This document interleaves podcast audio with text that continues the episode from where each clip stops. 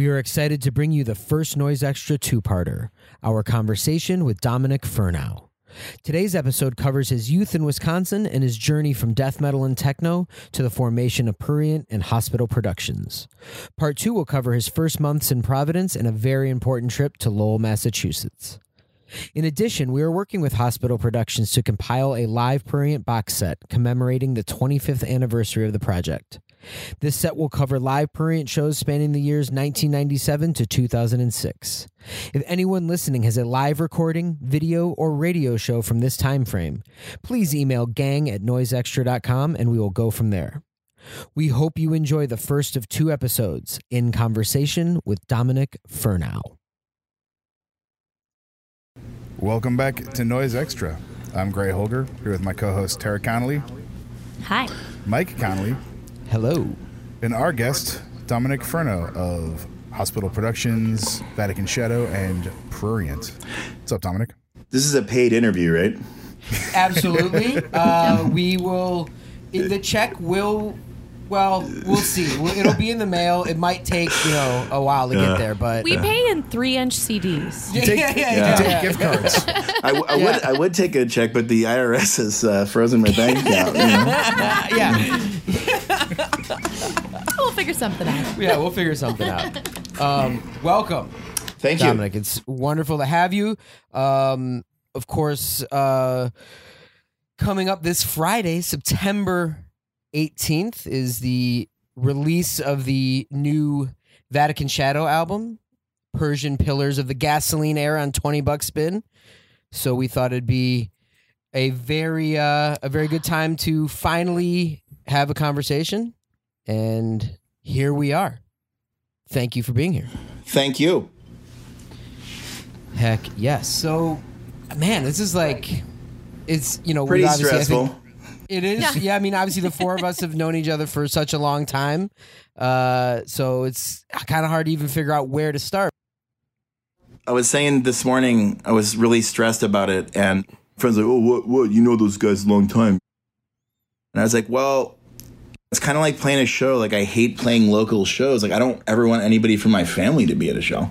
Right. Right. Yes. Yes. You know, my ideal audience is just consisting of strangers. Yeah. Yeah. Yeah. Yeah. Like I don't want people I know at the show. It's Yeah. horrible. Yeah, It's like it's horrendous. So much more freedom when you don't know anyone. Yeah. it's Yeah. great. Yeah. if I see a friend, I just immediately start apologizing. I'm so sorry. Like, I'm sorry for your loss. I'm sorry. Yeah. I'm sorry how bad it's going to sound and how long it's going to be. And Yeah. And just everything. Just everything Yeah. about it. Wait, you guys have people at your shows? yeah, No, yeah, not- yeah. That, I guess I guess we can start referring to to audiences as a thing of the past. Yes. You know, it's like an, something antiquated, like serial killers. yeah. Yeah. Yeah. Yeah. yeah, we could. Yeah, uh, I think I'd rather have serial killers return than audiences, though. But uh, you know, we'll we'll see how it goes. I've been reading this Son of Sam book. It's really startling the parallels between the the city in 77 and the city now. The only thing really missing, you got the blackout, societal unrest, media hysteria, general fear, anxiety, panic. The only thing missing is a serial killer. exactly. hmm So, I think it's time. Everybody be on the lookout. Step Yeah, up to yeah. the plate. Yeah, yeah, yeah. Now we have mass shooters. It's yeah, I think it's been replaced with the mass shooter. It's a hmm. lot easier to load up an AR and and go to the movie theater than it is to plot and hide evidence and bodies and whatnot. The Yeah. social media version of, of violence, it's just easier, quicker. It satisfies everybody's need to be famous. Ab- no, I think absolutely. I think that's a big part of it. I also think the kind of the everyone checking in, you know, 50 times a day on social media. So like if you know someone doesn't like a post, everyone's worried that you've gone missing, uh, you know, immediately. Whereas, you know, back in back in the 70s, people just kind of went missing and no one yeah, seemed you wouldn't hear from somebody for a Yeah, week, yeah. and it wasn't that unusual. yeah, yeah, yeah. The way I Um, feel every morning when my eyes open is like, oh God, I'm not. No one took me yet. You know, another day of this. I have to be responsible for something. I have to be responsible for my actions for another day. it's horrendous. Uh, Oh Lord, Quite a burden. this is not how I expected this uh, episode of our podcast to go. I love it. how did you expect it to go? I thought we'd ask some boring questions about how Dominic got into noise and I don't know what his favorite hospital packaging is or something. Is this the part where Greh says, "Okay, I think we've got enough"? yeah, yeah, yeah, yeah. Like we would just wrap it up. We're just Well, that's a "Okay, wrap. You got so anything I to think plug? we're good. I think we're good. Uh, well, damn, how did you get into noise? well, my understanding was that this was going to at least a little bit touch on the the 90s era. Yes, definitely. what we did with hospital. And i think it requires a little bit of backstory. The story basically starts with metal. It's a it really is a metal story at heart. I got into metal in 94 i was expelled from catholic school and i had one from seventh grade and up to that point it was one of those schools where there was only i think 24 students in the class so Oh, wow. every year when you graduated it was the same 24 kids each year Right. i got into some trouble i got kicked out and, And i this had is in my Wisconsin. this is yeah this is in wisconsin Okay. now contrary to popular belief I was not born in New York, but I was not born in Wisconsin either. I had a very strange few years before I ended up in Wisconsin. So I don't really have any roots to the city or the culture other than just my mom getting a job there. So it was a kind of Mhm. strange strange time for me as a kid because I have such a deep association with geographical locations, which is a huge factor in underground music across the board. So it was a kind of feeling of displacement from the get go. That being said, going from a 24 student per year class to public middle school for one year for eighth grade to a 2000 capacity school was it was a culture shock For sure. Mhm. so it was around that time that I met some guys that had a band, and I wasn't into music at all.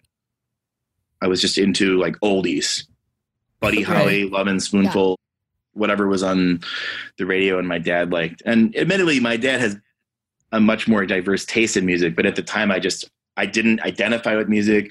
My mom didn't listen to music. We didn't come from a music oriented household. Right. So I never really associated identity with music. Right. Mm-hmm. And I just happened to meet these guys because I was a juvenile delinquent. And they were also juvenile. uh, Hard to imagine some metal guys in the 90s Being public high school Yeah, being can you believe juvenile it? delinquents. But they, they introduced me to death metal. And I was a complete novice. I was just hanging out with them. And they all invited me over to their house to watch their band practice. So I had literally no context. I wasn't into Metallica or Dead Kennedys or Joy Division or any of the transitional music that you might associate mm-hmm. with underground extreme music. Right. You just went right into death You metal. You went from pretty much. zero- Literally, to literally I went to. Buddy Buddy Holly to Anal Blast. Literally, my first death metal tape was Anal Blast, uh, Pus Blood, Pentagram, and these guys were all they were a little older than me. They were a couple years older. They were already hanging out with guys in high school who had things like amps right. Right. and Right. Right. guitars. Yeah. Yeah. Connolly and I have talked many times about the irony of when you're a kid, there's that battle of, oh, what amp can we get? Oh, it seems so impossible. Like, what's a good amp? Yeah. And then when you grow up, you're like, oh, you just buy a good amp. Yeah. Yeah. Yeah. Yeah. You It's just like, no get longer it. like an like a like a Yeah. crisis in your mind. You just Yeah, buy yeah, the It's also thing. like, why do I have so many amps? Yeah. Yeah. Yeah. Yeah. Why do they always keep breaking? Oh, because they Yeah. suck. Yeah. yeah. Anyway, so these guys, it was a very profound moment for me. I can't overstate that. It was like being pushed into a swimming pool or something unexpectedly. And again, pre-internet era can't be overstated enough. The change in Mhm. those kind of moments of discovery, which I know we have all passed through For in sure. our time in different ways. But the point was that they were already involved in letter writing and tape trading. So I didn't even really know Cannibal Corpse. Obviously, I knew it from Ace Ventura. Right. Right. Yeah. Right. As many. That people was did. it. Yeah. I didn't have any of the classics or even the entry level stuff. First of all, I started distributing their tape, which was just a rehearsal tape from 94 or 95. The the Thing. band the, the this Yeah, so of yeah. and and I, I do want to give credit to them. So it is 95, yeah. The band was in Balm and Andy, who I'm still in touch with and still stay in touch with pretty regularly, has gone on to do a, a ton of other bands uh, since then. He had the band practice at his house. But it was the other guy, it was the drummer who was the sort of letter writer in the band. Mhm. Mhm. And he sort of literally introduced me to like letter writing. Wow. You write these bands, you know, you, you send the stamps and you you can get their demos. I was like, how do you get all this stuff? I was just so mystified by it. And that was my head first introduction into in underground culture. Wow. So I went back and I had to special order Tomb of the Mutilated by Cannibal Corpse. Oh wow. Where, where And I did you special order it? It was special order from the store. It was called the Exclusive Company. It was a chain in Madison. Really good straight up record store. You get everything. Right. I did the special order, and the store called and left a message on my mom's answering machine. and I was terrified that they were going to say the name of the album. Right. Mhm. And they're like, "Hey, this is a message for Dominic, or you know, so and so calling from the exclusive company, uh, you know, downtown, whatever State Street location. Your special order has come in," and I was just petrified. So thankfully, they didn't reveal that. You know, it's that level of fear and, and kind of panic. Even something like Cannibal Corpse being forbidden. Yeah, Mhm. definitely. And this is the era then. when Bob Dole was on TV talking about parental advisory banning stuff, and Yeah. people were were burning albums in the street, and there was still Christians that were going after music, Right. kind of like now. Yeah, yeah, yeah. um, yeah, it was Oscar, this guy Oscar Perez, who was the letter writer, and he he really just showed me the ropes, and he also had the shirt. right. So mm-hmm. you know, I remember him having oppressor Solstice of Oppression T-shirt, and I was just how in the hell did I? First of all, I couldn't even understand that these bands had shirts, Right. let alone that the shirts were in color, let alone that you could order them through the mail. It was just an inconceivable concept. Now, I had a few shirts of my own at this time. I was obsessed with serial killers, and there was a company which I can't remember the name of, which maybe you figure out, or maybe you know, Mike. It was an ad in the back of Rolling Stone or Spin. Sorry, it was Spin, and it was the when Spin was big, the big Mm. size yeah. format of the magazine, and it was a serial killer T-shirt company. I can I can picture it. I can't think of the name. I know exactly what you're talking about. Yeah. So It's I like- already had the Jeffrey Dahmer shirt, John Wayne Gacy, and I had the parody shirt of the Manson girls that was made to look like Charlie's Angels. So it said Charlie's Angels, Squeaky Fromme, and I can't remember the others. You know, I feel like I just saw recently saw an ad for these shirts in someone had an old Expo of the Extreme. I guess they had a zine that came with it. Do you know what I'm talking about? The Expo of Extreme. Do you remember hearing about that? I don't remember that. No. It was in Chicago in 96 and 97. And like Mortiis headlined one year. Uh Bloody Minded played, but also Wow. like Motorhead played. And they also like had like, you know, Freak Circus. It's just that Mhm. like 90s, Yeah. like Sugar Ray played. totally, yeah. Piercings, like piercings and, yeah, like porn stars and like Sugar Ray. skirts and things. Uh, but they had an ad for those shirts in the like thing, and I cannot think of the name of it, but I know exactly what you're talking about. I just wrote down a note the other day for a new prurient title called Attracted to Piercings and Tattoos. anyway, so I, I was like prepped. I was prepped for death metal because I was already in serial killer world, Right. serial killer trading cards, of course, and I had the book, which collected all of them. Do you remember those little books? Absolutely. Mhm. Yeah, yeah, yeah. Yeah, So you were prepped to be into yeah. death I was sort of like already into. You know, I got kicked out of. I got expelled from Catholic school. I was Yeah, obsessed yeah, with yeah, you were serial killers. pretty- yeah. The Jeffrey Dahmer trial was pretty fresh. yeah, yeah, yeah. And in Wisconsin. So like, yeah, you yeah, were I right just there. I just couldn't I couldn't find a way into music. yeah, You're primed for the extreme. yeah. So it made a lot of sense to me in a in a visceral way, but it really wasn't until the Deicide Once Upon the Cross that it it really hit home because coming from a true crime background, I was sort of disappointed in death metal in a way because it was mostly fictional. I mean, there's the Right. little nods here and there occasionally to the true crime end, but it was more like gore and horror based, which I've never been really into. So is Deicide. So Yeah. Deicide Once Upon the Cross really hit home because it was Catholicism.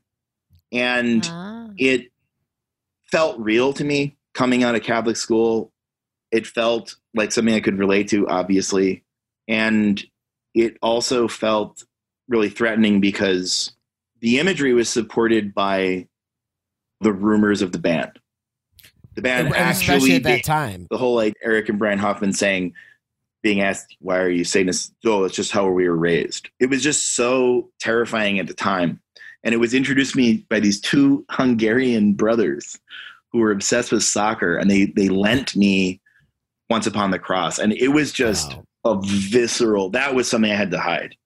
That Yeah. felt Yeah. truly, truly dangerous on a level that the gore stuff never had. And and I think Wisconsin was so drenched in and also Illinois was so drenched in these serial cases that it was kind of part of the pop culture. Mhm. So it didn't even though it was so crazy to like have those shirts in retrospect, it never felt forbidden in the way that like a dissected Jesus did. Right, right, right. That mm. actually would be And also I would I would add a recontextualized Jesus.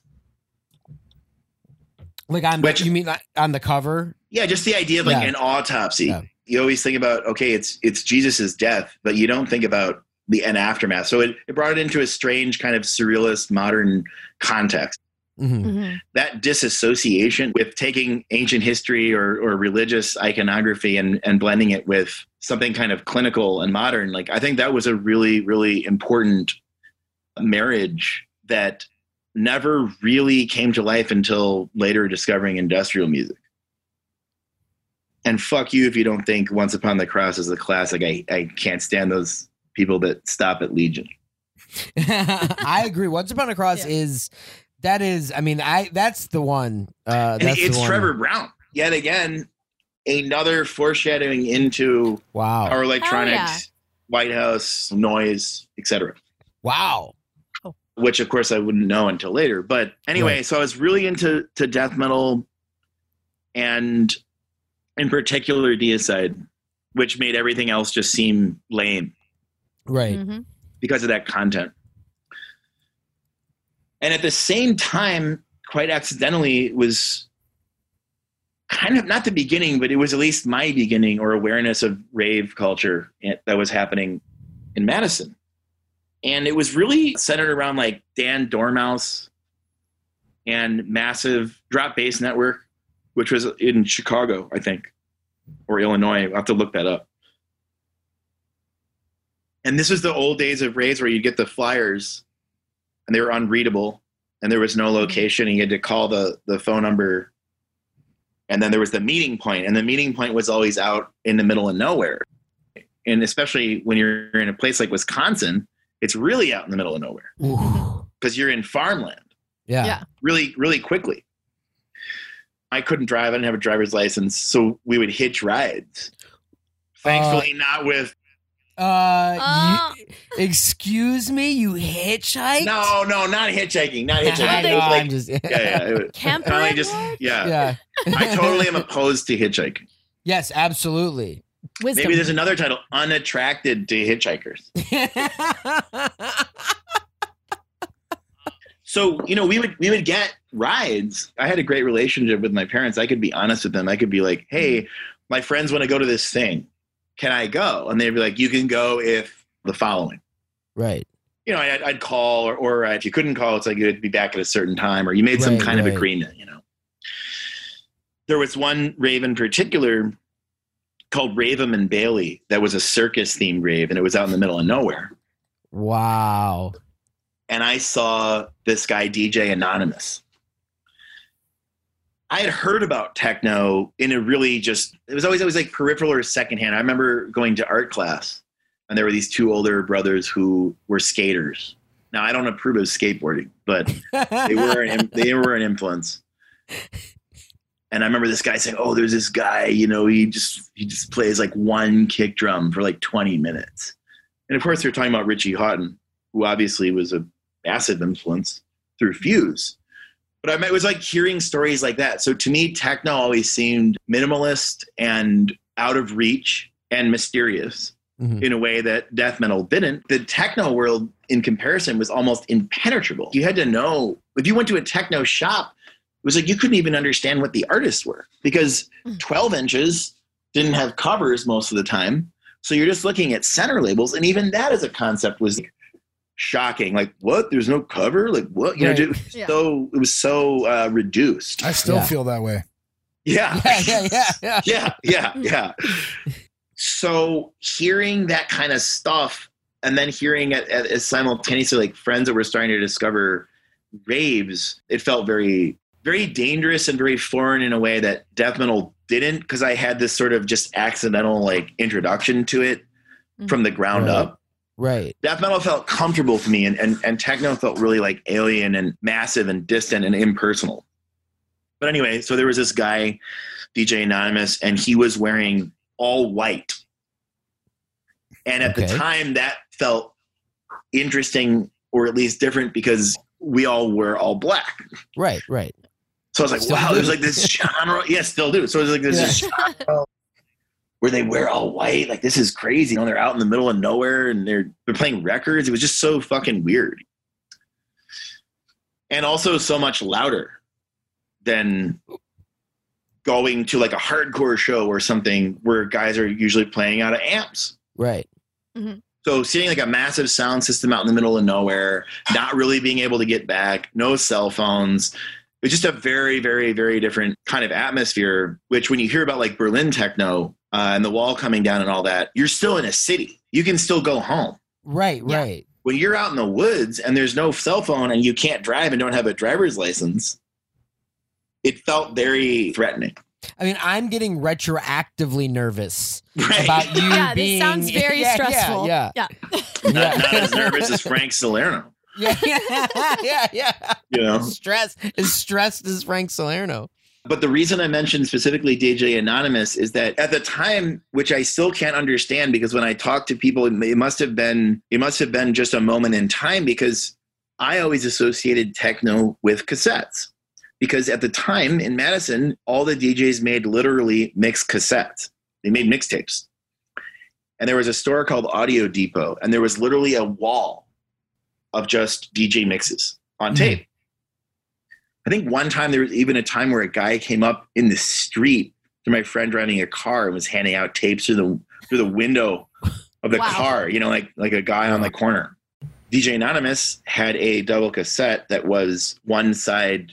It was the first double cassette I ever saw before I ever saw a noise one. It was just two jewel cases reversed and taped together with packing tape. Sick. He made the double It's a- case, you know, the butterfly style. case. yeah and it was one side drum and bass and one side gabber so which at the time was like the extreme. Hmm and one side was an s&m picture of a femdom and the other side was an s&m picture the reverse. That was like oh this makes sense. You know like this, right. this this is like oh this is techno? Like oh whoa crazy. You know i thought it was i thought it was circus and computer flyers and all this shit my friend at the time who was one of the guys i got kicked out of of school with Okay. he was like my best buddy at the time and he had a, a pc i don't know what year or model but it was an ibm there was a program on it called Scream Tracker 3 Oh yeah. Do you know this, Greg? ST3. I don't know if dot matrix is the real term, but that's in my mind. That's what it is. It's like there was a cursor. It was green on a black background. You could only go up and down or left and right, and there was a sample bank, and you would insert the samples with the cursor, and it was like basically a sequencer. You know, it was like bars, and you could do overdubbing, but it was really primitive. And he was kind of the guy that got me into to the rave stuff and he got really intense into it and he actually had a a party at his house one time. His parents were away, and he played Plastikman, and he had like DJs come, and that was the first time I actually heard Plastikman instead of Oh, just hearing about it. So it was like hearing it at somebody's house doing like a party while the parents are away Wow. and, and it was around that time. So it was already like knee deep in death metal and going to Milwaukee Metal Fest, which I'll get to later, which is I can't overemphasize the importance of. But he was sort of like slowly, slowly Mhm. becoming like a DJ, and partially due to DJ Anonymous and S&M pictures and handmade cassette packaging in the most crude form, like taping two jewel cases together. And then the other link would be Godflesh Streetcleaner and that was something I identified with because that was the first time, just like everybody else, hearing a drum machine Right. in a, in a metal album. Because death metal was so oriented around the drummers, and I don't know what it was for other people, but at that time for me, like they were a death metal band, but they were different. And I remember walking in Chicago because my dad used to live in Chicago at the time in, in Boys Town. And I remember walking and it was super bitter and cold and feeling like, oh, this is like Godflesh Street. Cleaner. yeah. like so miserable and it's so fucking cold. Chicago sucks so much and all the emotions I still have today. It just immediately gave you that urban feeling and it gave you a feeling Yeah. of, of coldness that death metal didn't give me. It was around that time we sort of like started hearing about industrial music. Again, another like at this hearsay. time you hadn't really heard industrial, you know, up to this point. Yeah. Nothing. Zero. If you consider Godflesh industrial band. Yeah. you know, or Right. like Gabber or something, but not Right. real industrial music. So we just started looking for what we thought industrial should sound like. And this is, I guess this is Okay. 95. And keep in mind, I started Prurient and Hospital when I was 16 Right. in right. 97. So I'm 14. So we just literally started looking like we'd go to record stores, t- take the bus, nobody had a car, go to record stores and just say, Do you have any Really? industrial music? Amazing. Yeah, and it was just as simple as that. And the answer was always like, "Oh yeah, totally." And then it'd be like swamp terrorists. So we just got burned out on never feeling. It, uh, I, I forgot to mention. We heard about industrial music, which we literally interpreted and thought to be the sound of machines. Right. Right. Yeah. So every time we'd get something, we'd hear a guitar or something or, or instruments. It just never felt like, oh, whoa, this, Right. there has to be something else. You know, this can't be right.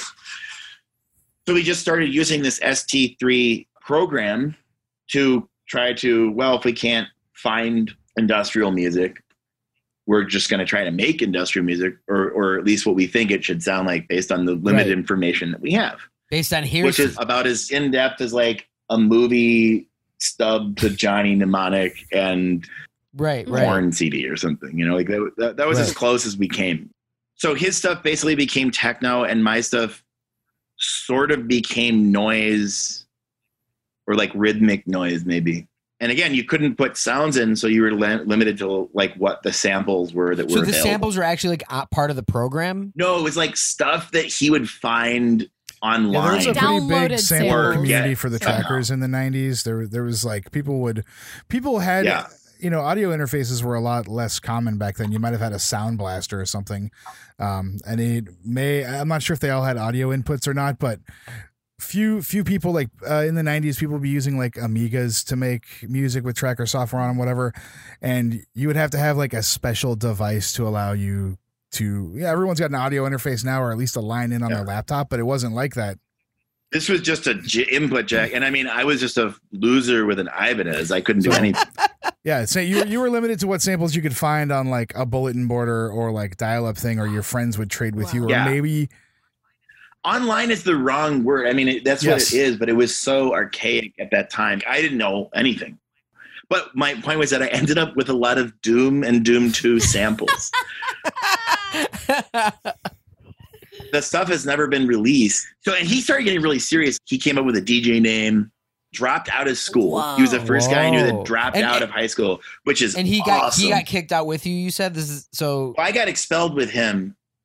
Sorry, sorry. So I fucking I was wrong. I got expelled with two other guys Okay. at the same time. So me and the, my two best friends got expelled. We all got sent to this school, and we were just the point is we were bad kids, and the guy dropped. He dropped out, Right, right. Yeah. and he was the first guy I knew that dropped out. And he had like an older girlfriend from the rave scene, Wow. and it was like you know it was a lot of you know Midwest depravity. Yeah, absolutely.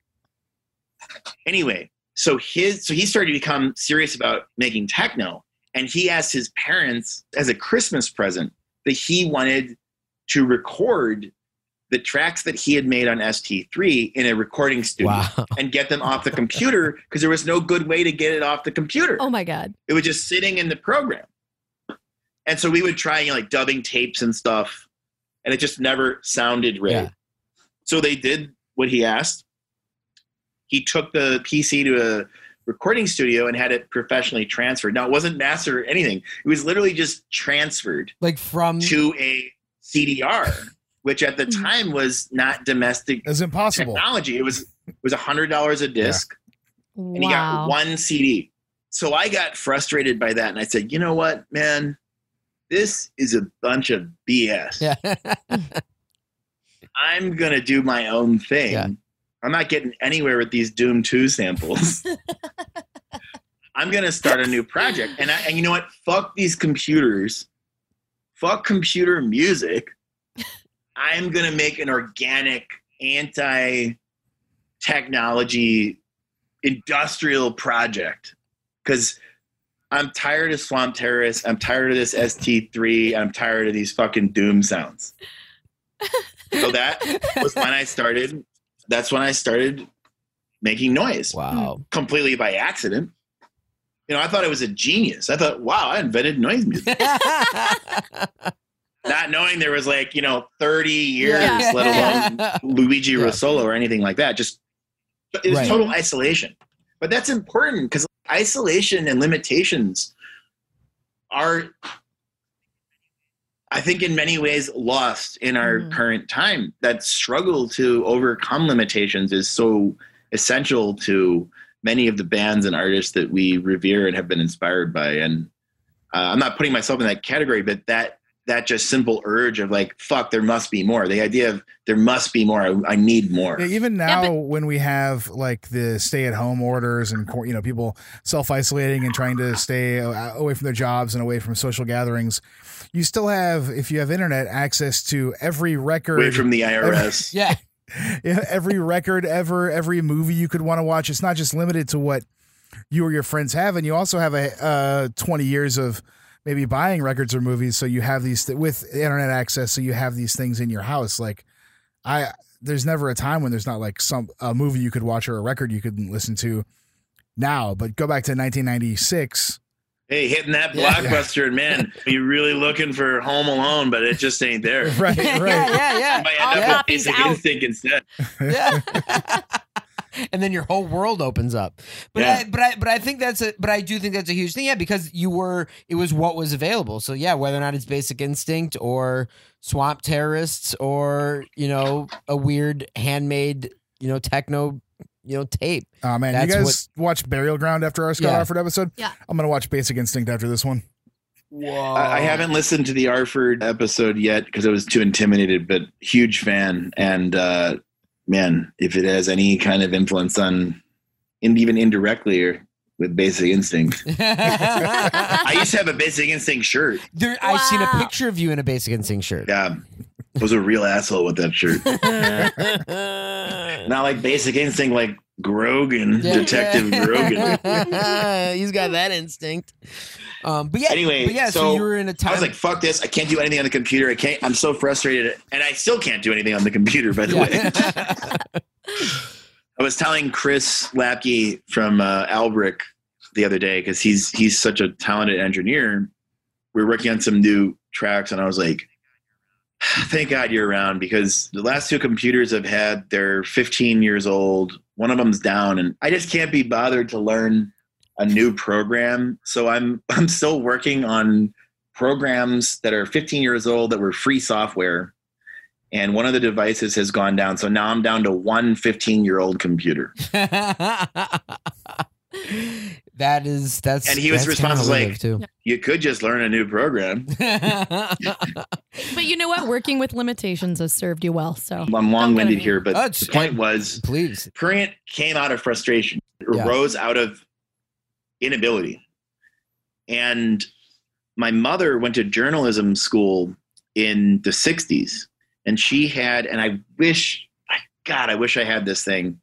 She had a tape recorder from then with and a mic, big, long silver microphone. Oh, Hmm. man. I don't know what it was. And that tape recorder. And it had a big speaker on it. It was in a sort of like plastic, it had a strap, a shoulder strap Hmm. with a plastic case, and then a very large speaker on the actual tape recorder. So it's almost like a little amp. Wow. And you could do, for some weird reason, I don't know why, you could do feedback wow.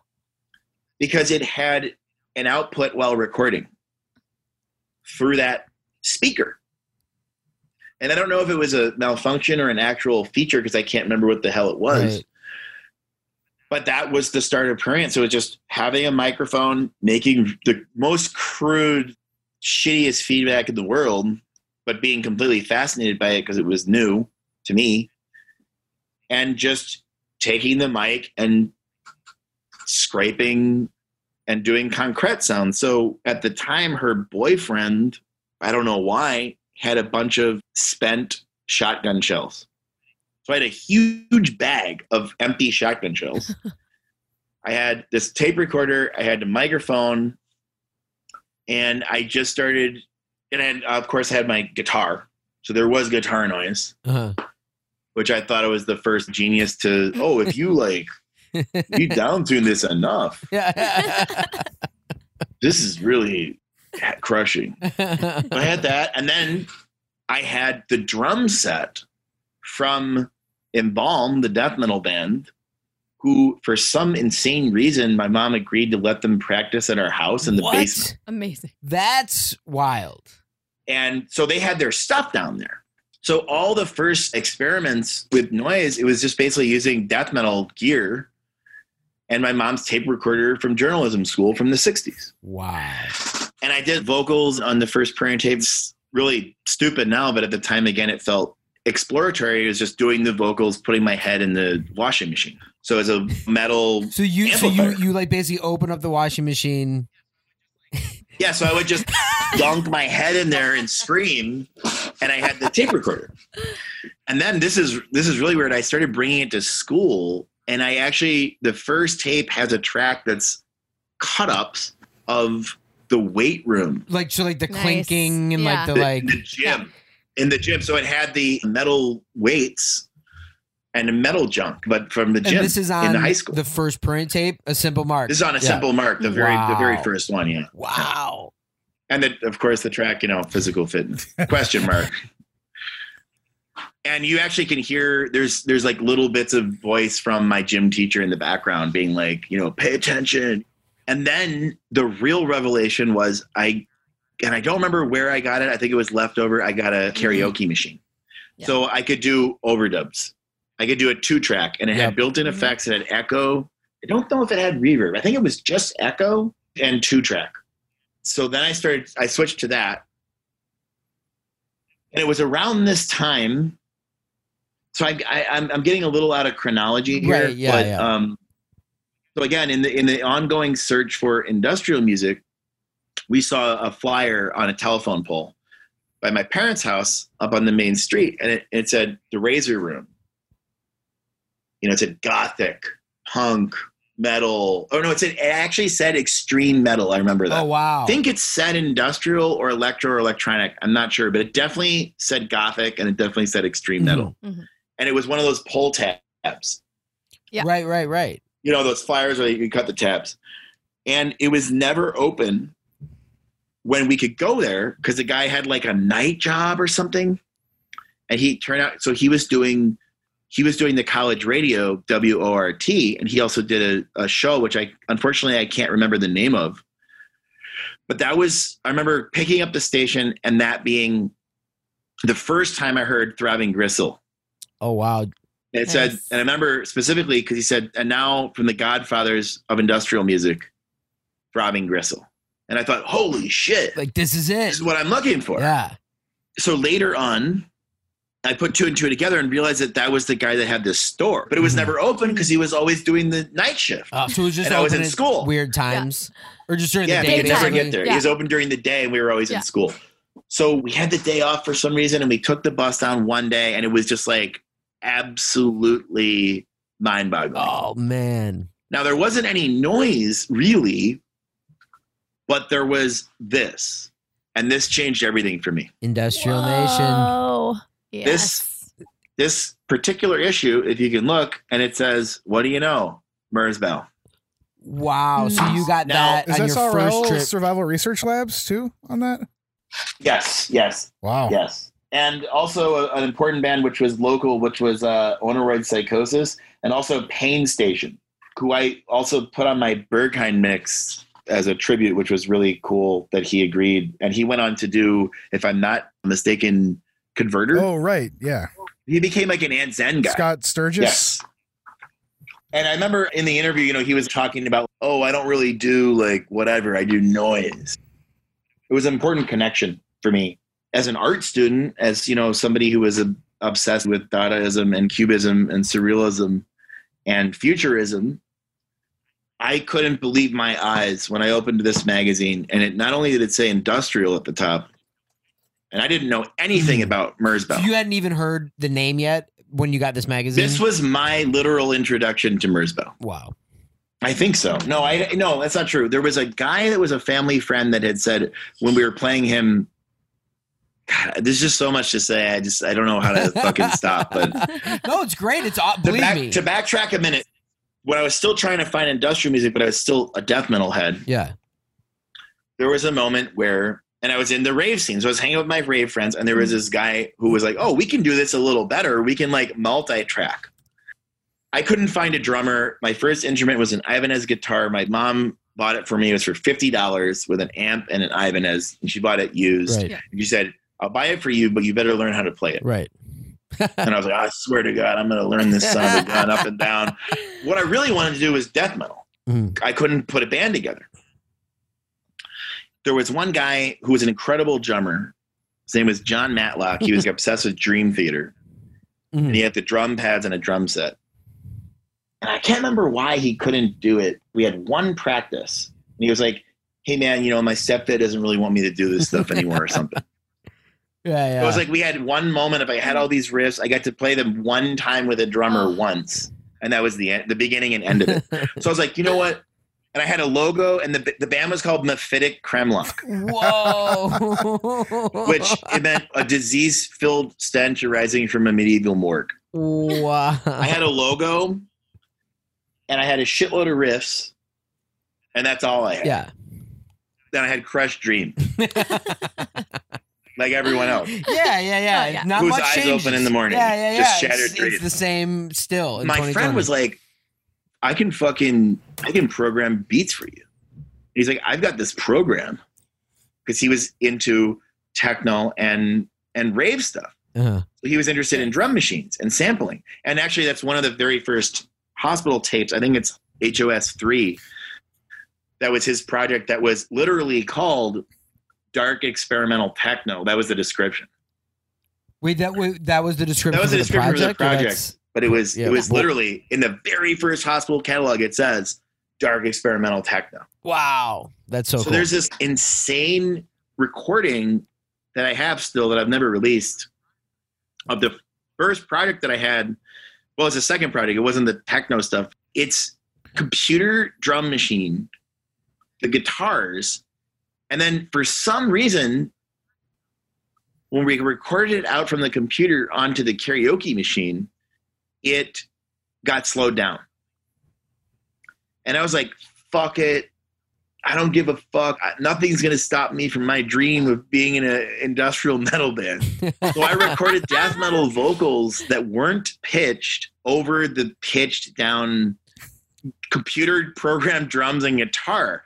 And his buddy, well, we were working on that. And the reason I mentioned it and remembered it is because he said, Oh, you guys should check out this guy from Japan, Merzbow.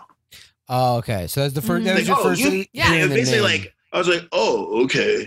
But Yeah. um, he was right. Yeah. Yes, he was. So that actually was the first instance that I heard of. It was Mirza. heard the name, but still. And he was like, "Oh, he does like noise. Right. You know, you, you guys really what you're trying to do is noise. Like you, you might be interested in this." Yeah. And I was like, "Oh, okay." Now I want to when hear I got this that- release. yeah. if it made him think When of I- Merzbow. Yeah. and it's funny because when I got to RISD later, Chris was a great bassist. And I was like, man, I have these fucking death metal riffs. They have never been properly recorded. Like, you should, we should do this project. So there's a recording of us. It's just guitar and bass, and there's no drums and vocals. So it's full death metal songs, guitar and bass only. but that industrial nation was the first time you kind of had real, at least And, an, and the like, reason, yeah, understanding Merzbow, I guess, or whatever. Having an just interview with knowing anything about it. Yeah, yeah, yeah, yeah. And the thing that blew me away in the opening, the opening of the article, it talks about Kurt hmm. Schwitters. And as an art student from like a lack of a better word, like art family, it's not really true, but I mean, I was going to art class. My mom was writing poetry, and my dad had taught art in the 60s. They weren't professional artists, but there was always this emphasis of like, oh, you're a creative guy. Like they wanted to like foster that because what else were they gonna foster? Me fucking watching Basic Instinct, getting kick, getting kicked out of school and watching Basic Instinct getting expelled Yeah. from fucking Catholic school, and, and, And- and getting and wearing se- Watching Basic wearing Instinct? serial killer shirts and Yeah, wearing serial killer shirts. what else? Those those poor people. Yeah. So it was the Kurt Schwitters connection, and I was like, I knew it. Yeah. This is art. Right, right, right. Then it was going to the razor room over and over and over again. Mhm. and there was one tape of a local band who weirdly I never had any contact with. And if you're listening by any chance out there, I'd love to get in touch. It was called Meat, and it only did one tape, as far as I know. Maybe I'm wrong, but that was the only noise in stock. And the guy was like, "Oh, you like noise? You should like check out this local band." And I was like, "Oh, okay." Wow. so I just kept going over and over whenever I could. And that was like profound because it was also the metal store,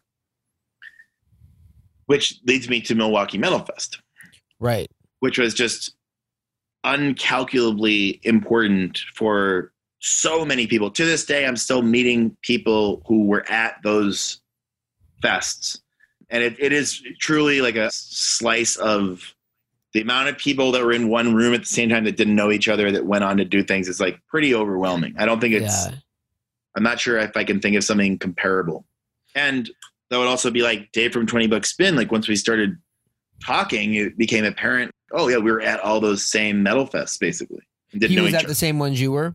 yeah, along with like Jim from Missouri uh, and and like some of the guys in Geography of Hell Wow. and like you know, Oh, just wow. the, the uh, uh, going on and on and on for years. I'm still meeting people that were at Milwaukee Metal Fest.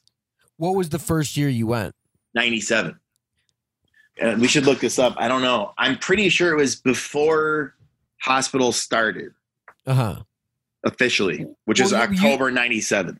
And those Milwaukee Metal Fests, if I'm not mistaken, were in the summer. They're in the summer. so, So, so it would have Yeah. been yeah, would have been maybe the summer I was before. aware of noise by the time, Mhm. like I knew what Merzbow was by the time, and like relapse Uh-huh. by the time I was going to the Metal Fest. right. And I was already fully in death metal. It was the physical manifestation of the letter writing. Right, So- right, right. And in some cases, meeting people that you would write letters to, like Dave Kibler from Lividity, or the guys in Deaded, or Fleshgrind, or or fucking Internal Bleeding. I remember I was writing letters to Frank Rini from Internal Bleeding in high school, him telling me about guys who I would later on meet in Long Island that were also in bands at the time, who got into noise years and years later. So there's all this connectivity with Milwaukee Metal Fest. Mm. I mean, this isn't New York City. We didn't have CBGBs.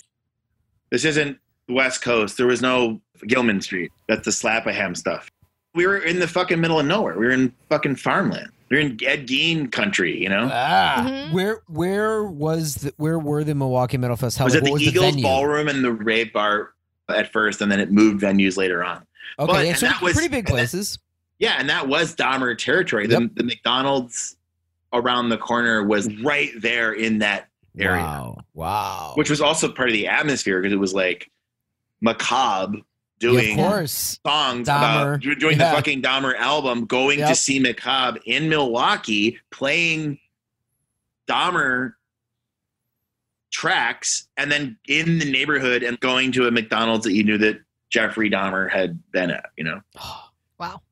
watching one of your favorite bands, standing next to a guy in another one of your favorite bands, and then watching that person get on stage and play their set, and them handing you a tape or a flyer or whatever. And there was this, there was a removal of audience and artist that was really, that would be, of course, taken to the extreme in noise at that time Absolutely. Mm-hmm. this is different. There is like a sense of intimacy and you can interact with these people. Anyway, so it was like really important because there was a the curtain was sort of dropped between the idea that you could talk to anybody, hmm even if they were fucking in fleshgrind. You know, like some of these Yeah. guys are pretty intense characters Yeah. especially like the corpse bristle guys in Texas, Hound. They had a mosh organization called uh, the Pit Bulls, and there was the rival organization called the Gravediggers. So these were like actual mosh, like Wow. They were they were basically gangs, but it was Wow. death metal gangs They're essentially. just Yeah. enforcing the pit. yeah. And you know, I remember seeing this guy with a back piece of the Cannibal Corpse logo, Wow. sitting with like no shirt on. I was just so shocked by that. Yeah, yeah. Yeah. this guy Hound, we would see him year after year. Like, hey man, I have this demo from this new band. It's like the heaviest, grindiest, slammiest shit you'll ever hear in your fucking life. And it was the Devourment demo. And I bought it from him. It was two songs. It was Festering Vomitous Mass and Shroud of Encryption. And I took it home and I was like, holy shit, it's the heaviest, grindiest, shit I've ever fucking heard. So you know, I got like the Cephalic Carnage demo like from the guys. It was all that time. So there was seeing Mortician with a drummer, seeing the last show of Suffocation, seeing Emperor, Right, because they played Milwaukee Anthem, Metal Fest, right? Anthems to the Welkin at Dusk with Ihsahn wearing the armor. You know, the first, well, it was the second actually, but it was the first Mayhem tour. So it was in the States. So it was 98. I think they did a show on the West Coast and then they did Milwaukee Metal Oh Fest. That kind of stuff matched with the record store, matched with the letter writing. And it was like, okay, like this is the full thing now. Now that people Right. are real, the difference between writing somebody in Singapore and writing somebody in Waco, the atmosphere of getting a letter back from across the world or from Waco, Texas. Yeah. You know, it's Yeah. just unimaginable. So that really cemented the idea of person, place, and thing for me that I still carry on. And when we've tried to do our events, I mean, obviously they're not Milwaukee Metal Fest, but the idea of continuity is, I think, the most important aspect in any show. And that's person, place, and thing. And that also includes the merch. You know, having a merch table is so visceral and important because in many ways before social media that's the thing that you're taking home unless you're savvy enough to Mhm. bring a disposable camera with you or whatever right. i never did i just left with the demos or the flyers or the shirts so the Was that like the first time you saw like a giant merch table? Yeah and i couldn't believe that there was this many people into this thing even though it's Right, ridiculous when you think about the context of how big death metal was in the 90s still But the isolation of pers- yeah. wisconsin was just profound Yes. yes. if you saw anybody, I remember seeing a guy with an immolation shirt and just chasing him down in the street, like, do you like immolation? That's Yeah. awesome. And then like him being like an awesome guy with an immolation shirt with like leather gauntlets and a shaved head, and then turning around and seeing me and being like, I was like, aren't you still looking for industrial music? yeah, yeah, yeah. Yeah. Are you still trying to find out what industrial music Are you still trying to like figure, you know, yeah. So, Dominic, uh, I have a, an actual question about all this. Wow. Uh, very early on in our friendship, you sent me some tapes that inspired you early on with Hospital. I remember one of them was called like Astronaut Ice Cream Headache. Oh my God. You sent me some stuff from this label, and uh, you said that was really influential to you too. And I think maybe the first person sort of doing experimental or weirder stuff that you had gotten in contact with. What can you tell us about that? Well, that was the beginning of it all. I was in graphic design class in high school. Uh, this is 97 now. So I've already been into death metal for a couple years. And then it's funny to think about it because it was literally called graphic design. You know, like now people just say design, but then it was Mhm. graphic design, like meaning you're literally going to make graphics, you're going to make packaging, you're not making you're not making art, you're doing something that's different. Mhm. So there was this kid. He was he was older than me by a couple of years, named Matt Simmons. He had a frontline assembly long sleeve for Millennium. He was working on a layout in Photoshop, and I just approached him and I said, "Oh, what are you working on?" And he says, "Oh, my friend is starting a record label, and I'm making a tape for him." And it was literally that moment my life changed forever because as silly as it was, I was still coming from death metal. So I was like, tapes are demos. Mhm. They're not albums. They're not the final C- thing. Yeah. CDs are albums. Right. So that was just, oh my God, a rec a tape is a record. Wow. He's like, oh yeah, I'm into electronic music, you know, experimental stuff, industrial. There's that word again. Yeah, yeah. He said that his birthday was coming up. His birthday was on Halloween, and that for his birthday party, he was going to show like he was going to throw a show of all of his friends' bands. And I was just like, oh my god, like this is just this is the Milwaukee Metal Fest, but this is local. Yeah. This is the person, the place, and the thing. And I don't have any money and I don't know how to make anything, and all I have is Doom 2 samples. so I, I'm gonna fucking I can't believe it. This guy's like he, you know, I'm I want to learn from this guy. Yeah. He came back and I was like, I really want to get involved. We started talking, we kind of got along. The label that he was making his tape for it, his project was literally called The Matt Simmons. And the label was called B Records. And it was his buddy from Milwaukee. Which again was another connection to the Metal Fest. Mhm. So I was like, oh wow, there's this stuff from Milwaukee. That's crazy. Like I've been to that McDonald's that Jeffrey Dahmer went to. That's so cool, you know? So they had, for lack of a better word, sort of like DIY bedroom indie that did sort of drift into noise, but they also did surf rock. Mhm. They did singer songwriter stuff. The Mhm. guy has a brilliant album called it's Dave Andre is the head of the label, and he went on to do a lot of avant-garde film work. He did a, a cassette that was just him and a Stratocaster, and he made a song about all of his friends. And I cannot tell you, this is like one of my top albums of all time, and it's so catchy. I still remember it to this day. And it's just him in a room recording these fucking songs and putting a tape out of it. Mhm. So I was fascinated by that. I came back to Matt Simmons and I said, I really want to be a part of this. I have some ideas for your birthday party. I didn't really know what noise was, but I Mhm. was like, I do noise Mhm. after the Merzbow interview. Right. Kurt Schwitters makes art out of the filth that surrounds him. In my mind, I was connecting with that by taking this bag of spent shotgun shells and my mom's old tape recorder and going to the gymnasium at the high school. That was the filth that surrounded me. So I was like, I have this product. I'm also working on it, but it didn't have a name yet. I was just making recordings. Mhm. And he was like, he came back the next day to a 30 count case logic zip up Oh, CD holder. Oh, yeah. classic. Yep. the black zipper with the slots for the jewel cases. So good. he said, if you don't like something in this, we can't work together.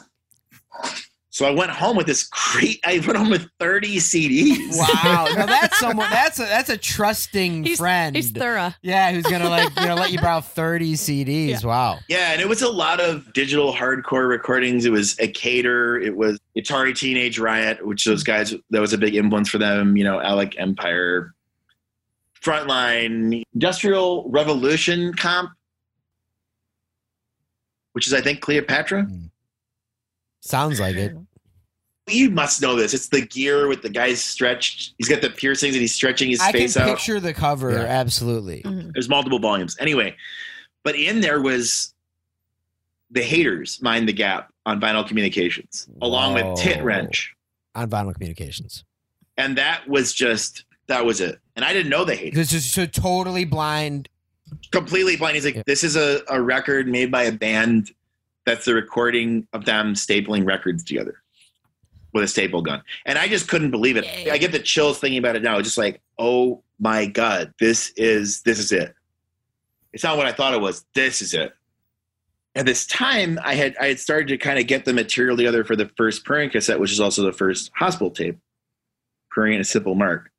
I was sitting in a Chinese restaurant with my mom, and I was trying to describe to her what I was working on. I said, "Mom, you know, what's a word that describes this feeling? You know, it's like a it's feeling of of a, it's a sick feeling. It's it's a feeling of dread, of of of, of foreshadowing, of of doom.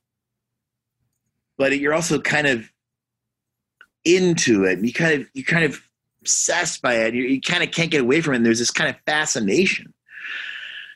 But it's a sick feeling. It's a negative feeling. But you're kind of into it. and she just said prurient.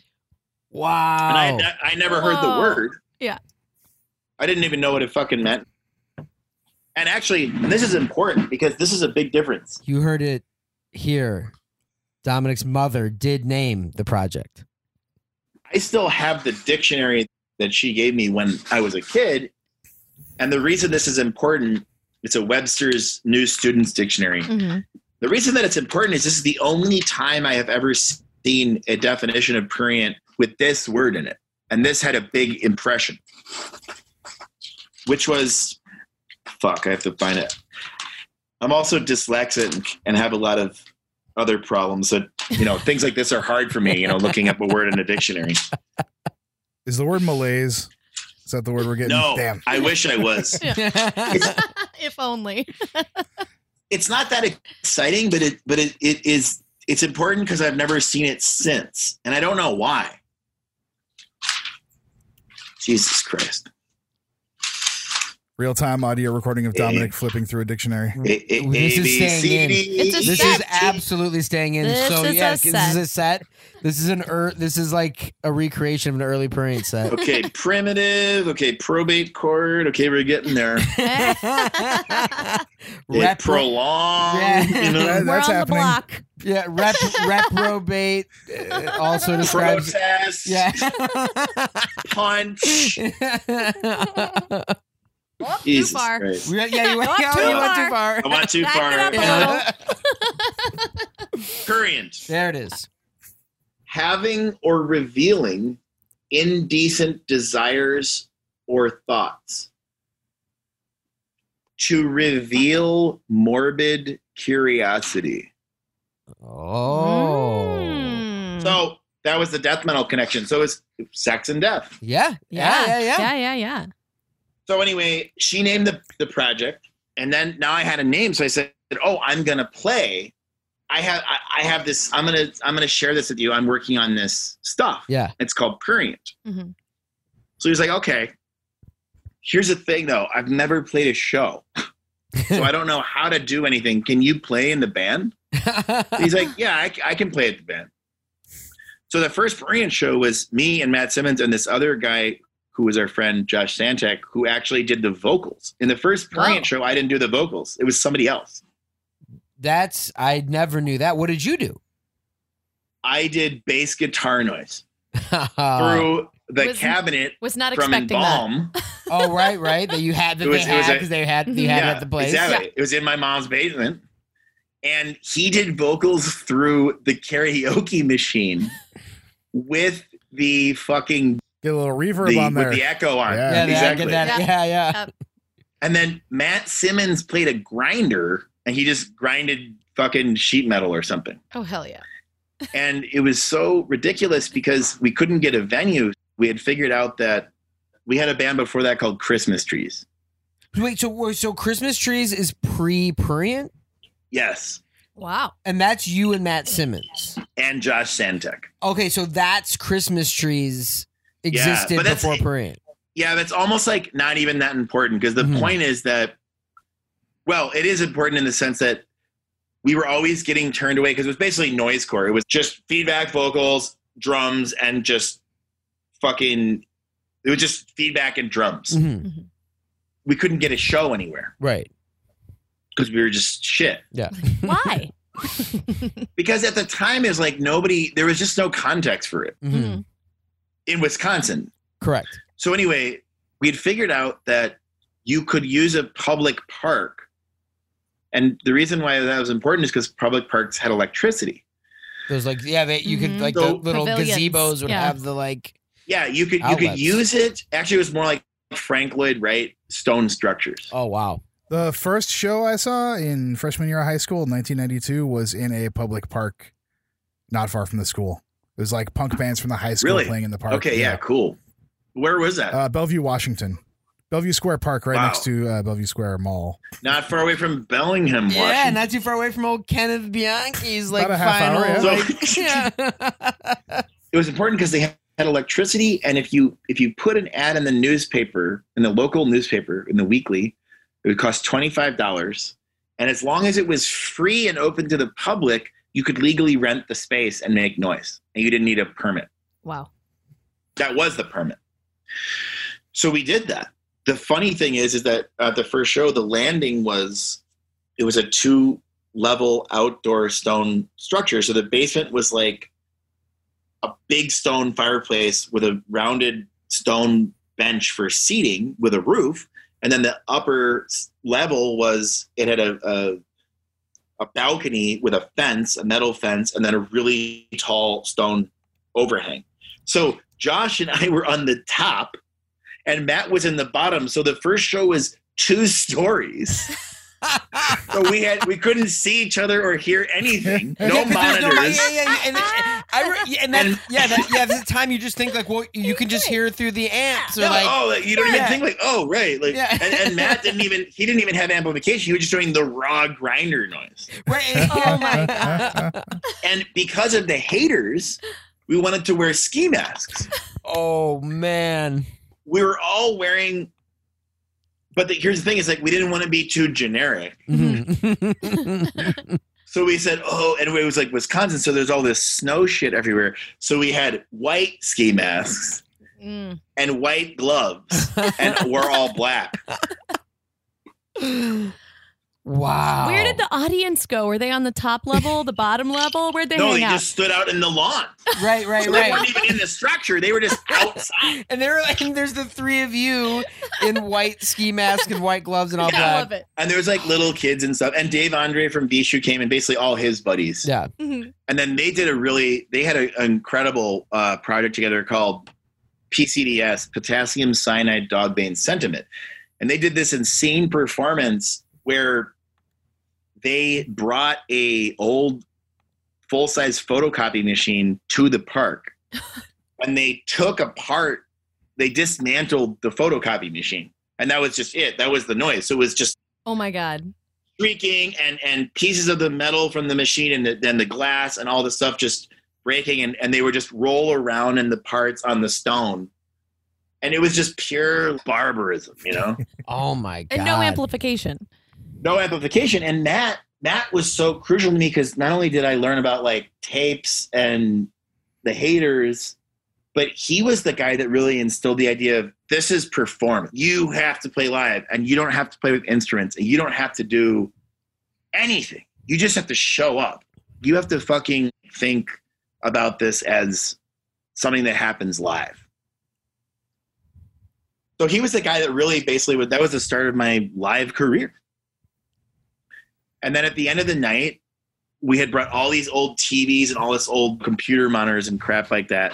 And there was a big ass bonfire in the fireplace in the lower mm-hmm. structure. And we just literally destroyed all the stuff. We just smashed it all Oh up. God.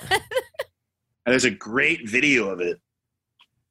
It's just pure, you know, it's like New Black Haters, just the sound of destruction. Did did this video get released or you just still no, it's never it? been But released. you just No. ha- you have it. But the, the set from Potassium Cyanide Dogbane Sentiment became the first ever release that I did on another label, which was on Bishu, and it was a split cassette of Prurient and PCDS, and it was from that set. Oh Wow.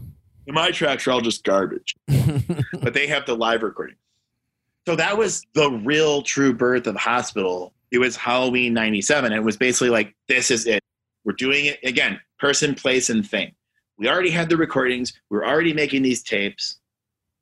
We had the place. The only thing missing was the thing. after I brought back the box of CDs and I was like, I really love this haters. One time after the fact, he was like, I want you to come over to my house. He invited me to his house. And that was kind of a big deal because he was older and I was like, you know. He was he out of high school or? No, but he was like a senior in- and he was like right, right. graduating and I was like younger. You Right, know? right. I was two years younger. Right. So he took me into the basement and he had this awesome basement den and there was all these cool Dada sculptures and stuff that he made. There was like a wooden coat hanger with yarn, like different colored yarn tied to hunting arrows on the front of the door. Stuff like that Sick. and he didn't say anything. He had a huge TV, and it was it had been all destroyed with magnets. So it was like one of those big old like TVs from like the '60s or the '50s with a huge wooden box, and he would just hold magnets in front of it. So it was only played static. It was so fucked up that the static was blue, and it would rush in from the side and then go upward, and it would shoot up like a river going upwards. And he turned out the lights, and he put on Mind the Gap, which what at the time in my memory felt like crazy loud, which is probably not loud at all, but it felt loud. oh Yeah. man. And he didn't say a word, and he he took a, a pair of medical scissors that was tied to a string with a whistle on the end. He draped the scissors in front of the TV, and it made a silhouette. And he didn't say a word, and we we sat there in silence and we listened to the whole the whole mind the gap, and that was the initiation, the test of like, can you hang or not? Can you focus? After that, we decided we we're going to start a label of our own, which meant tapes. And what should it be called? And we pulled out a, a binder that was in the graphic design classroom.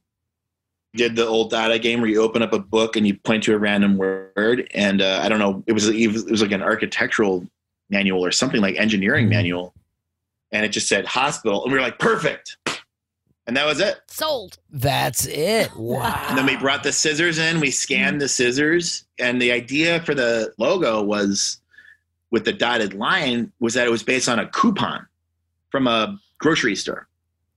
So the idea was that you were supposed to cut out, you know, like you would cut out the coupon. And so it was like the box was the TV, and then you would cut it out with the scissors, and then the scissors were hanging. and this so the scissors in the actual logo are a scan of those actual scissors. the actual scissors and the actual logo are the scan of the scissors. And thankfully, I still have the actual scissors. Oh, you do? Oh, yes. That which I almost had a heart attack because when I moved away, I told my mom, "Whatever you do, like don't lose this box. Like it's really important, you know." and then I came back, and she's like, "Oh yeah, like you know, we were cleaning out the the attic, and we, you know, there's a bunch of your stuff, and I think I think your stepdad threw it all away because it was just like a bunch of garbage." And I was like, "Yeah, mom, you know, like what have you done? You're tearing my heart up. That's my basic instinct." That's my basic instinct. you know. but then luckily it was just we found it later. Yeah, yeah. Good, good, good. Oh, there. Were those on display wow. at the hospital store? No, I never did No. it because I couldn't find them because I thought my fucking mom lost them for years. they were supposed to be. Because I even said one day I'm gonna have a store. It's gonna be in New York City, and Yeah. there's gonna be a TV playing static, and I'm gonna put those scissors in that window. never happened. Instead, it was the Minatoli. So you know, I think that's a good. I think that's a Yeah, good. instead it Uh, was the Trade-off. Minatoli, right? right. yeah. Yeah. so, so So that's my rambling ass story about uh, No, getting that- it- into. it's absolutely incredible. Um, so so then. When, so when how quickly then did a simple mark come out? Once you had the name hospital, once you had the name Prurient, when was it ninety seven that the first that it came I, out? and this is a, a huge bummer. A huge bummer. Well, it started in '97, and all the music was done, but it it probably ended up coming out. And this is like a downer in retrospect, but it it probably ended up coming out like, oh, like it came out in like January. It probably came out like January first.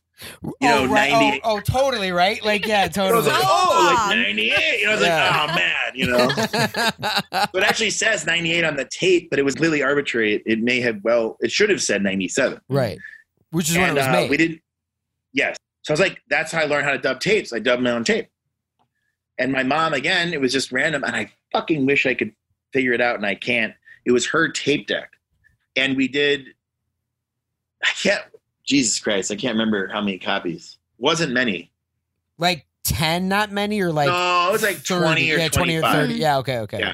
but there was no concept of Sure, that you could even. that. Like 25 was like the world, you know. It was Yeah. like it was like, oh, this is like way too many. You Yeah. know, this is just this is ridiculous. It's you know, like calm down, you sti- know. still kind of feels like that sometimes. You know what I mean? Like twenty five, Hey. you're like, whoa, whoa. Actually, though, it's funny because starting starting runs for labels now are often like a hundred because it's sort of the norm and the size of a box of blank tapes you buy. Whereas, like, yeah, when I started Chondritic, I did like edition seventeen because that is about all I thought would ever want to hear. Whatever you were doing, you don't know there's an audience for it, or at least back then, I certainly didn't know that there was any audience for it. And I'm sure you were like, "Where? What are we going to do with these damn twenty five tapes?" You know, the other thing that's never really mentioned much that's totally just the real deal sometimes it's just what you have. That's Yeah. the thing. Yeah. yeah. I can get 20 of these tapes. I bought them at fucking Walgreens, and that's what it's going to be. There's no, there's always this sense of conspiracy now. Yeah. And I really resent that because a lot of this just came out of necessity. This is what we have. This is what we can afford. It's what's available at the time. Yeah. Fuck it. Move on. It's not necessarily designed to prevent anybody from anything necessarily. It's just, this is what it is. Especially the- original packaging. Yeah. One Yeah. of the first tapes I released was done on tapes that were they were taken out of the free bin at a local record store, and then I just dubbed over them and spray painted them. And Wow. that was like how what I don't know. There was like uh, twenty three of those tapes for free, so that's what the edition was. It wasn't Yep. it wasn't anything else. It was like I had these tapes, we dubbed material over it. I had whatever packaging I made, and that was it. There's there was no yeah, it's no what you had left. I got a box here of tapes. It's, I have a box of miscellaneous tapes that has like 25 of a variety of length of tapes in it, and one day there'll be just some edition 25 tapes out because why not? Yep. Just you just make a thing. Yeah, and you feel like if Ron now did the recycled tapes, people would be up in arms about it. It doesn't sound good, or oh, the, the lengths are different. Oh my god, I'm being Yeah. ripped off. Yeah. There's just no sense of the suffering. There's not a guarantee. There's no fucking guarantee. That's gone. Yeah. Now everybody wants a mm. guarantee. My Smell and Yeah. Quim recycle tape is on a New Kids on the A Block tape number. and ends with like a couple minutes of New Kids on the Block after you listen to Smell and Quim recycled tape. yeah. And There that's you go. just There's like, no sense of Works perfectly. Situationalism. That's Mhm. part of the fun is not getting the thing. Part of the fun is not knowing what you're going to receive. yes. And I think that has totally been destroyed. Important thing about the tapes is that one of the guys that was friends with Dave Andre and Matt Simmons, his father worked at or owned a tape duplication company. Oh no way. Whoa. There's like two versions of it. There's the first version, and then there's the second version, which was a technically a pro dubbed tape, Ah. which is so weird in retrospect. Right. Right. and they were like, "Oh, we'll take care of this." And it was one of those things you didn't even send in the art because you made all the covers. So all they knew is the title and the catalog number. Somebody randomly picking a font, typing out the label, and then stickering the label. So some of these early hospital tapes are these crazy labels because they're all randomized from the tape duplication of this guy's dad that was doing them as a favor to his son. There's like tiki typefaces. There's like cybery kind of stuff. Yeah, it's like yeah. all kinds of wildly inappropriate typography. Um, but so once that kind of started rolling, so again, it's a anti-technology, so it's also anti-commercial to reveal morbid curiosity. So I had a, I believe it was a Ralph Lauren ad. There were these postcards, and it's just a model, and it's just like painted and splattered and defaced. This is before I had a typewriter, so I just wrote everything by hand. But at the time, I had already received. I need to backtrack so that again, like this is a really important moment. So it was the resound that came out. I believe it's 97. I could be wrong. With the current state of American noise article by Joe Romer. And in that it said, and they and that's when they were already full on with the noise distribution. Yeah. And so he wrote the article and did you guys actually see that magazine or I- not? yes, absolutely. And and I've seen that particular one. Definitely. Yeah. So it was Romer writing just about noise, and at the end of the thing, and also that's my introduction to Skin Crime. Skin Crime had just released Horror Butcher, and it was just I couldn't imagine uh, that name was so haunting to me then. And again, it was like, oh fuck, like this isn't gore. It's like crime. It's criminal. It's real. Right. Yeah. True. It's It's true true crime. crime. Yeah. So at the end, he says, everyone listening to noise should be making noise. Send me the tapes. Yep. And again, that was like the metal fest thing where it's like, oh, you could go see your one of your favorite bands and the guy from the other band standing next to you. And there's like, there's no separation. So mm-hmm. seeing that in writing from Joe was like really powerful because it was just saying basically that noise had no audience. It was only participants. And so I did. I sent him our tapes and I got a letter back in a week and I wrote him an incredibly obnoxious rookie letter. And I was like, tell me everything. I don't know how to do anything. I don't know how to press a record. I don't know how to dub a tape. I don't know how to make tape cut ups. I don't know even who's out there. I don't know distribution. I don't know anything. And I got back like a multi page letter with a flyer for intensive care before it came out and, uh, and loud in your ears comp tape on less than zero Insane. it was it was all the answers to my questions divided by country. Like these are the bands. These are the artists. Wow. you know this is this is united record pressing. Wow. Get just these, like is- these, everything. you get these kind of tape decks. Like literally he just he took the time to answer my questions. What a sweetheart. from zero. So that informed a lot of what i did was just that one letter. I had already received the first noise vinyl i got was the macro grunt split and it had the buttons in there The the eye, eye for an eye is the the record. yes was the eye for an eye split i'm trying to think like what was the first time i saw the macro symbol so my point was that when i was doing the when i was finally ready to release the tape i decided oh i want a symbol on the tape i want a, not a logo i want a symbol Right. so i made this weird like egg insect kind of symbol for Huh. Prurient that that only got used a couple of times and it, it was only in the 90s Okay. and I think that's like industrial because I don't really think of death metal bands having symbols. No, that's definitely more. so it was a really thing. powerful moment where it was like, oh, you can you you can like this represents like more than it is, and it's also a visual world, and it's also a world that that is representational. And so I made like a quick thing, and it was like sucked or whatever, and it didn't take hold. But like any good logo, you have to use it over and over. Yep. It's still twenty fucking whatever years later. I'm, it's not that different from what's still happening. Like those foundational moments. I'm still splattering paint and making symbols for other bands and writing out things by hand. You know, like I just did this record that's coming out for Nick Forte, calling it Death Metal Electronics. And I was like, oh man, let's make a quick logo for that. And it's just white out, you know, just quick, quick bunch of splattered paint and just using the white out like the old Muslimgauze record. And the point is that it's about immediacy. Mhm. That that is something that techno doesn't have. That really came from, I think, noise. This idea of just doing something. And again, like a lot of the criticism of all these limitations or being prevented, it- it's like, well, a lot of times it's just it's not really that thought out in the sense of it's not a master plan. It's just about the moment, the action of doing something. So was it the greatest logo or symbol for a band? No, but it was just like, oh, I'm gonna I'm gonna do something. I'm gonna do it right now, and I'm gonna document it. And I think that is something that really does separate this from pretty much any other genre. Is that there's such an acceptance of it's not just the moments because free jazz improvisational music. There's no shortage of that there's no shortage of like shitty ambient music where some guy sits down with a reverb pedal and, and makes a ambient record. Right. But there is something about the idea of representation. You're representing the moment. It's not necessarily the moment in and of itself. And that's really important. So getting that from Joe was like, if you don't have a typewriter, if you don't have anything, you got a pen and paper. There's no barrier. There's no stopping.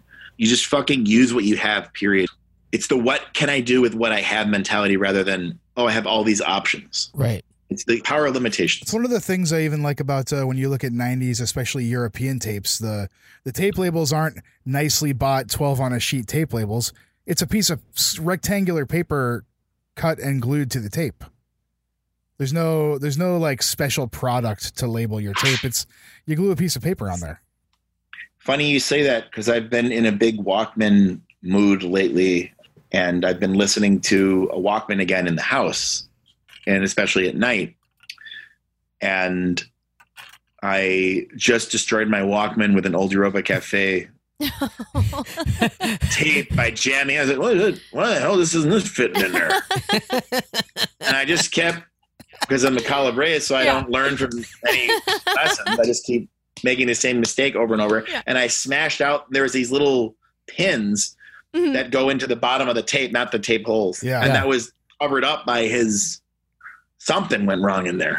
It was a Richard Ramirez. Wow. It was the bleeding head wound tape. oh wow, and and the way the label is that- over it, Mhm. it's just like Yeah, Broke the pin. yeah. Well, it's like Scott Arford was saying, like his his big moment that changed him was getting a fortune cookie that said use the technology that's available to you, and that's you know exactly what you're describing. yeah, it's just Right. using using the things you have have available, have in front of you, and especially when you're so when you were so young, yeah, it just it probably wouldn't you yeah you how could you get you know certain things. And also, when you're so old now, Yeah, yeah, Yeah, yeah. I mean, when you're so exactly. You're yeah, limited. Yeah, yeah, yeah, yeah, yeah, yeah, yeah. You're like old and like So the thing about the tapes is that it allowed us to start distributing them when they Mm. were made by the product. So we literally just walk around with a shoebox. I had a shoebox.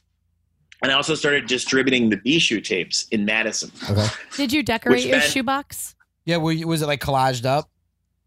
No, but I think it was an Eddie Bauer nice. forest green shoebox, if I'm not mistaken. Nice. Yeah. I think that that color is technically just Eddie Bauer green, right? Yeah, I think, I think that's what that That's is. probably yeah. copyrighted. Yeah. Yeah. That's Green River Green. That's, that's Ridgway Green. Uh, yeah. So distributing Bishu in our t- tapes meant me walking down the hallway of the school in high school with a shoebox, literally asking every single person if they wanted to buy a tape dude, for three bucks. Dude. So kind of what goes on at the merch table these days. Yeah, yeah, Yeah, yeah. except, yeah. That, ex- except that boy, that it's not three bucks anymore, is it?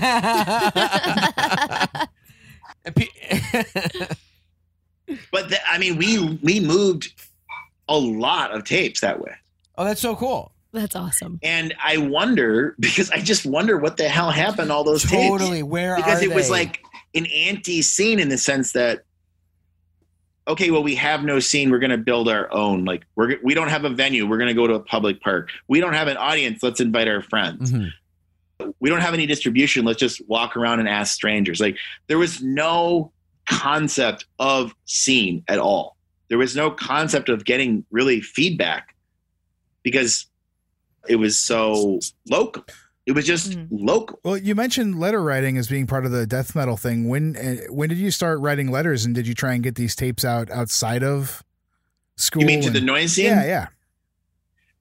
Well, it really came from that letter from Joe because that had a, a laundry list of addresses. You know, it's K2, it's Joshua Norton Cabal, Oh my it was god. RRR, MSBR, Molest, different. I, I can't remember exactly, but it was like, you know, all the usual suspects Right. basically who were, who were totally new to me. So we worked on a comp called Bad Timing. And we got a macro track, which happened to be a, an alternate version of the Shawcross 7 inch. That's It's an extended so version, sick. which again, I had no idea even what the murder series was. It was like, oh, cool. So, so that was actually you heard that before That was my introduction heard- to the yeah. Oh, that was my introduction to the murder series. That's so Wow. cool.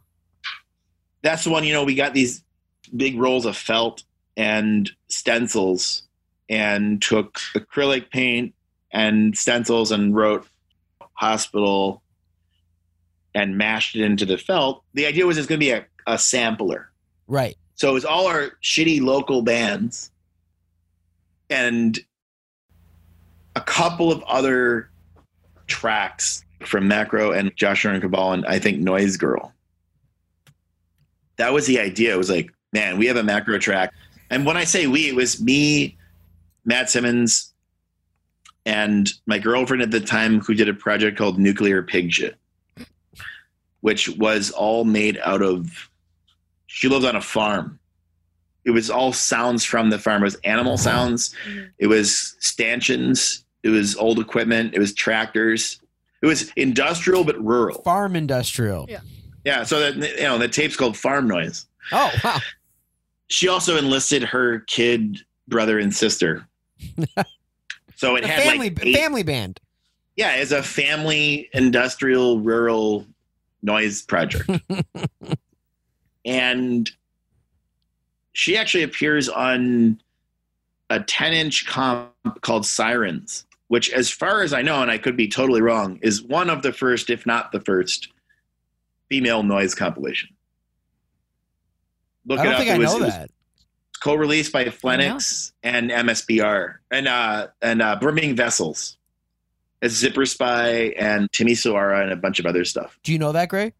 Uh, I'm not familiar with this comp. No, love me some Timmy Sora though. It was put together in the 90s, but I don't think it actually came out until 2000. Mm. Mhm. The point was, it was the three of us, and also we were so naive and and at the time, you know, we'll always be together. You know, we'll do this forever. We don't need to keep our stuff. As long yeah, as- of course. As Yeah. long as one of us has it, we're good. Yeah. Boy, Didn't work out that way, did it? didn't work out that way. But I remember having a discussion. This if this doesn't work, the label's over. We're done. Like we're done. We can't keep going on like this.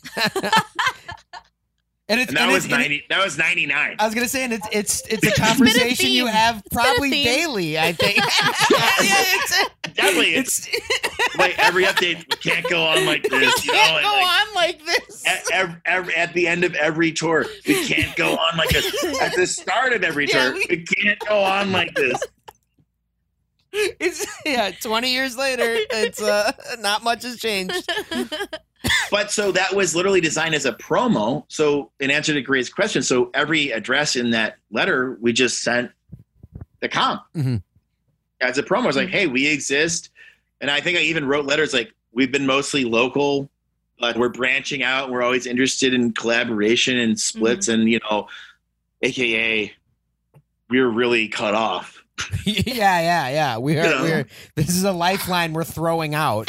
Yeah. and what, yeah. yeah, we don't know if anybody's going to read this or not or Yeah. get this, but yeah. sort of like a Coast Guard rescue swimmer. You're going in, but you don't know if you're coming out. yeah. You've been listening to Noise Extra. Noise Extra is brought to you by Chondritic Sound, a home to noise artists for over 17 years, by Verdant Weapons, maker of quality contact microphones and noise devices, and by our Patreon supporters. You can find our Patreon at patreon.com slash noiseextra, and your support really helps. You can find us on Instagram at Noise Extra, on the web at noiseextra.com, one E in those, and on Twitter at Noise Extra, with three A's at the end. Thank you for listening to us and to Noise.